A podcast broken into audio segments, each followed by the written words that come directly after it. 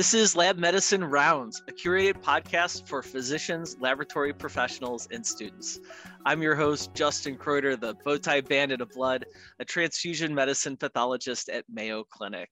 Today, we're rounding with Dr. Carol Rizkallah on how to be a successful visiting medical student. So, Dr. Uh, Rizkallah is a visiting medical student here at Mayo Clinic. She actually comes to us from a foreign medical school, so she's the right person for this topic. I think this is a wonderful special topic.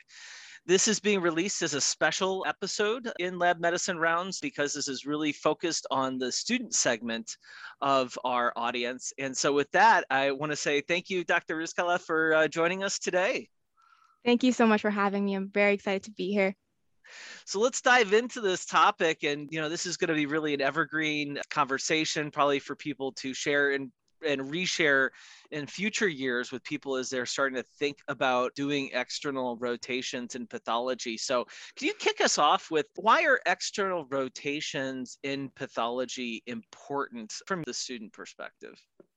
I'm a future applicant here uh, for pathology, and so I'll be applying for uh, pathology in the upcoming match. And I think it's very important to show and explore your interest in pathology. Pathology is very unique it's a very unique specialty that I don't think many of us go into medical school knowing that we want to do this. I think most of us will go into medical school, you know, quite with an open mind, but we haphazardly come across pathology. And that's how that was my experience. I did an observership. And then from then on, I just I had to keep going. So some similar stories could be that students, you know, may have been in surgery and they followed up the specimen to the frozen section, and that's where they saw that pathology has a huge role on intraoperative management, for example. But other than that, I think that knowing about pathology, it has to be intentional. And so doing an elective like this is a way for you to explore your interest and also show the programs that you know what pathology is about because it's so unique and that you know that although it's not necessarily what you had in mind going to medical school, it absolutely fits your criteria. So I think a lot of like, nerdy people and people that love to study and love to be learners and students, they fall in love with the pathophysiology aspect and the diagnostic aspect of pathology. So I think that's really important to explore when you're on your elective. I love the way you phrase that because it is a true statement that understanding of what is this field and practice of pathology. Everybody for example is rotating through surgery in medical school. Everybody is rotating mm-hmm. through internal medicine. But yeah pathology sits in, in, a different space. And i think your point from a student perspective it's important to know is this really the life that interests me that excites me that i want to uh, pursue? And and uh, as myself uh, from the perspective of faculty interviewing students i think it's really helpful to know that somebody really does have as you said that intentional exposure to pathology. And on that note, I mean, I'll say also the anatomic and clinical pathology sides, if that's what they're applying for. I'm kind of curious for your thoughts on going through it. Do you think that you sort of start to get to understand about the particulars of a program or maybe what kind of questions you might be asking when you later interview because you do sure. a rotation? Mm-hmm. So pathology in of itself, it's it's a very very broad specialty. And so we know like the the main program in the united states is anatomic and clinical pathology and that's huge. It's absolutely ginormous because we're covering every organ system and then the clinical aspect as well um, in terms of laboratory management and transfusion medicine. So it's, it's very broad. And so having exposure to these sorts of specialties and how diverse pathology is i think is very important. It allows you to see the breadth of the specialty and potential like subspecialties that you're thinking about, you know, specializing in the future. So it's very important to get that exposure. I said in the introduction that you are coming with an international perspective. Mm-hmm. Uh, you know, adding that into the mix, you're, you're talking about how practice is here in the United States. What's unique from an international perspective? Yeah, so I've done uh, a couple rotations in both Ireland and in Canada. And I would say the pathology is quite different in those countries and from the United States. And it's quite interesting. So in Ireland, I think most of the program is actually based on surgical pathology. And they have five full years to dedicate to the specialty. And it's mostly surgical. And so the clinical aspect, the clinical pathology aspect is very minute. And that's not what we see here. Whereas in the US, it's four years, AP and CP. So it's, it's a lot that we're tackling in these four years. So that's something to note. But a sort of disclaimer there is that typically people from Ireland will have had so much training in those five years that they won't do as many fellowships as someone here from the US might do. So that's one thing. In terms of Canada, there is two broad categories of pathology there's anatomic pathology and general pathology, which is the clinical pathology. And so, although you rotate in general pathology while you're on AP, and although you rotate on anatomic pathology while you're on GP, like general pathology, your main focus is lab medicine, or your main focus is the slides and surgical slides. Again, it's a lot more focused. And there, the timeline, it's not actually like a timeline. It's actually your, your progression to the program is based on competencies. So if you meet them or not, so it could be three years, it could be five. It, it's all dependent on the resident and their progress. So it's very different than, you know, what I've been exposed to here. So it's good to know that going into it. I agree with you. I think that you're developing, cultivating a very sophisticated understanding of pathology, not, not just the range of how it's practiced here in the US, but internationally. I think that certainly brings a, a certain strength and I think is also a testament to your interest and engagement in the field. I'm kind of curious, you're coming at this at a very unique time. Uh, we're recording this in August of 2021. So we're kind of at the phase of we've been in COVID times for about a year and a half. Uh, we've got the Delta variant raging across the country right now. It's actually been really fortunate that you've been able to do an in person elective and rotation. Throughout the last year and a half, I know there's been a lot of online digital resources, a lot of departments have shifted to having a lot of things they can offer virtually. I was wondering for the folks that are listening to our audience today, could you kind of compare and contrast the, the sort of in person pathology elective with maybe some of the virtual resources that are available, at least at this point in time? Mm-hmm. So I don't think anything really replaces being able to tour the facilities and meet faculty, meet residents. And I think all of that is very much priceless. But there's a lot of credit that goes to the pathology field in the United States, especially for going out of their way to really create loads of opportunities for students. So when I think of virtual pathology opportunities, I think of two main projects. So I think of Path Elective, which is an absolute success. Absolutely, yes. So essentially, Path Elective, it's a website where you can learn about the pathology in various organ systems and it's very neatly organized it's very systematic and it helps someone like me who doesn't have formal pathology training i'm just a medical student who's very much interested and i might be going to rotation so i want some exposure and so they really take that into consideration and they go step by step in teaching you the fundamentals and the basics they even like have some incentives like so they'll give you a certificate after you finish a course. And so that's a lot of motivation to keep going there. The one aspect here that although you're not with faculty and you're not with residents in person, they really emphasize and focus on the importance of collaborating, communicating with people in pathology and other specialties, especially on Twitter. So they will say that all the time. Uh, make sure, like, you know, tweet about this, use the hashtag Twitter homework, communicate and collaborate with your pathology community. And so that way, like, relationships are still able to be fostered. And so that helps address that. And I think that's a really strong part of that program, especially for me now, like having gone into a rotation, in person rotation. What's expected from me is not to have amazing pathology knowledge, not all. I think it's very valuable to be able to have some terms in my mind and have some of the basics like histology basics basic pathology aspects in my mind so that when a conversation is being had i can follow through maybe i can contribute to the conversation that sort of thing but it's it's not expected but it's nice to be able to have some kind of background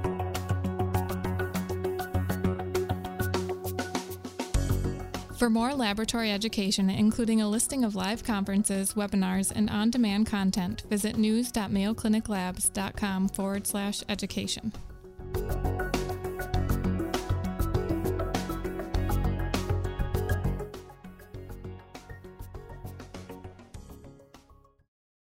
I really like the fact that you kind of highlight the role that social media is playing. One of the themes of this podcast is, you know, connecting lab medicine and clinical practice through insightful conversations. And I think that Twitter is a powerful tool. And I realize that people are all over the gambit for what their perspective of social media is. Uh, at least at this point in 2021, I think that Twitter is kind of safely that main tool for professional medical education usage. And I like the fact that you're highlighting that it really is a tool that's serving a really important function of bringing together community, whereas without this tool, that would be particularly challenging. Mm-hmm. Are there any uh, additional resources that you want to point out, at least that are available now in 2021? Yeah. So when I was doing my research about, you know, how do I go about getting an elective, COVID was is very much up and down. At any time, an in-person elective opportunity can be canceled. So I was looking at virt- other virtual options. And so another type of elective is that some universities have essentially launched, you know, kind of what I'm doing here, but virtually. So they'll have a syllabus in mind, they'll have speakers, and it's all targeted for the medical students. And they can even get the residents involved. So it's a good teaching opportunity for the residents. And essentially, they're going, you know, very step by step and trying to teach you and build foundations and there's opportunity there to collaborate with the faculty. I mean, you have your teachers, and so you can ask them questions and show your interest in that kind of manner. So I think it's very valuable as well.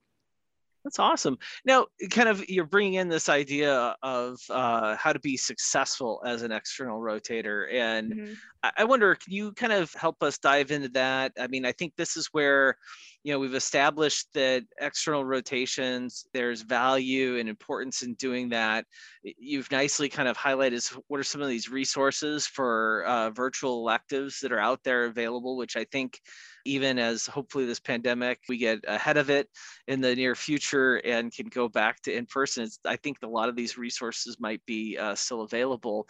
Now can you kind of dive in? And the meat of this podcast is really providing these uh, perspective advice for people that are following in your shoes that might be doing later electives this year mm-hmm. or uh, you know in the near future that are uh, looking at applying for pathology uh, the next cycle so I think first and foremost, uh, preparation is very, very important. So for example, here in Mayo Clinic, I had to put together a bit of a mini ERAS application in the sense that I updated my CV, I wrote my personal statement, a letter of recommendations are also required. So those take some time to speak to faculty and, and have that underway. So that's a very big important part there.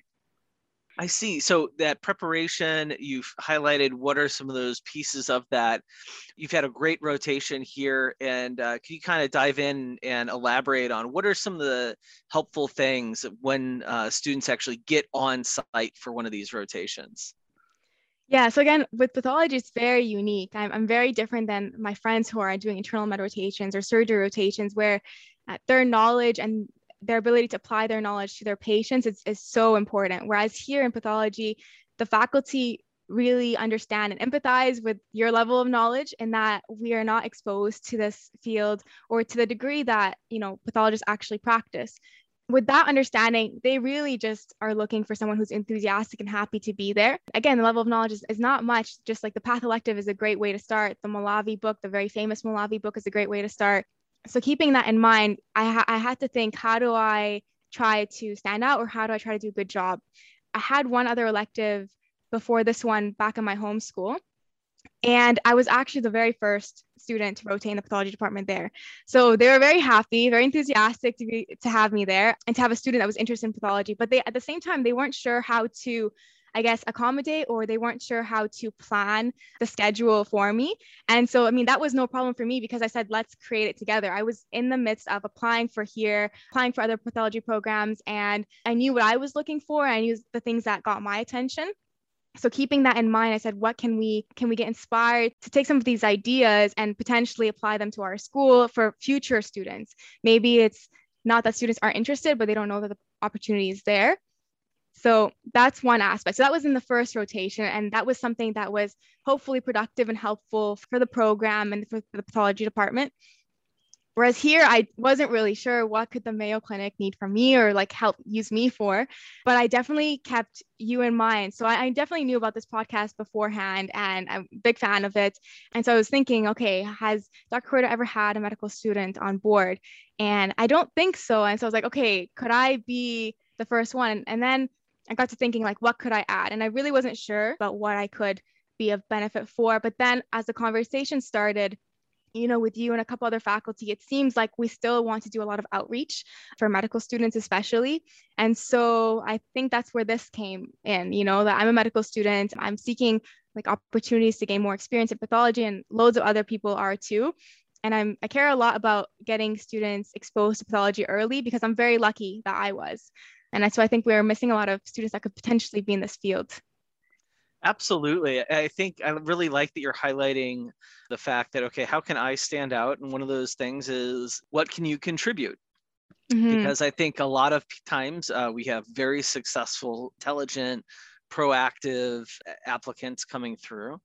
And I think by contributing something locally, that's a really important way because it, it also, I think, values yourself right? As a student you're highlighting like you're you're not a pathologist you don't have that level of knowledge yet but there are things that you do have uh, and mm-hmm. like you're highlighting here you have this perspective you know how to be successful in a podcast on this. So this is this meta on how this podcast came together. I was wondering could you kind of take a, a, second and help us understand not just how we can contribute but how do you go about thinking about cultivating those relationships, right? Because beyond just contributing something, you want to develop a relationship where somebody authentically remembers you. Yeah, so that's definitely been my favorite part of this whole rotation is getting to meet the residents and the faculty and spending time with them.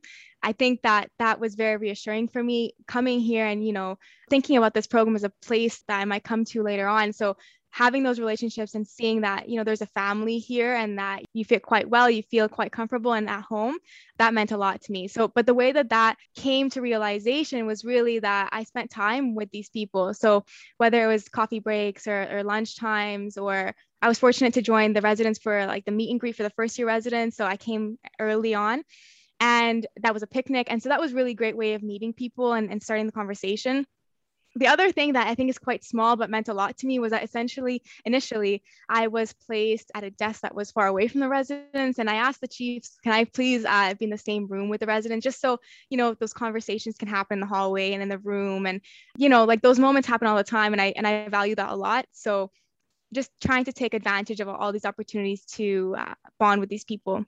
Yeah, I think what I hear when you give that example on is it possible to move uh, desks is really advocating for yourself because uh, I'm sure there wasn't any great plan on where are we going to put somebody. In fact, you know, they probably didn't go to the program director and said, "Hey, should we put the visiting medical student on the other end of the hall or something?" You know, that's just kind of somebody looked at a map and saw an open desk, and and so I think that there's a importance there of advocating for yourself in a uh, appropriate way is there any kind of parting words of wisdom that you want to leave with future applicants that are checking out this podcast episode?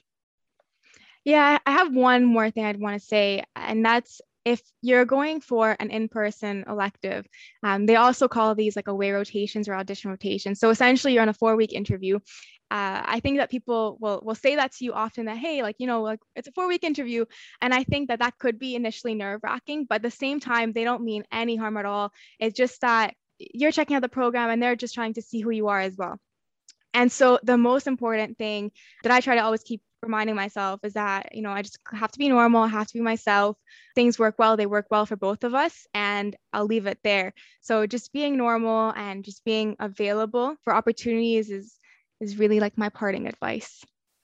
That's wonderful. I think we're all as successful as we possibly can be if we're all feeling comfortable. So I love that those words of wisdom of just be normal and be available. Brilliant. We've been rounding with Dr. Uh, Carol Rizkallah on being successful as a visiting medical student. So thank you for taking the time to, to talk about this and, and really sharing your expertise and perspective with the audience.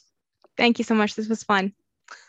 To all of our listeners, thank you for joining us today. We invite you to share your thoughts and suggestions via email. Please direct any suggestions to mcleducation at mayo.edu. If you've enjoyed Lab Medicine Rounds podcast, and especially if you are a student, please follow or subscribe. Until our next rounds together, we encourage you to continue to connect lab medicine and the clinical practice through insightful conversations.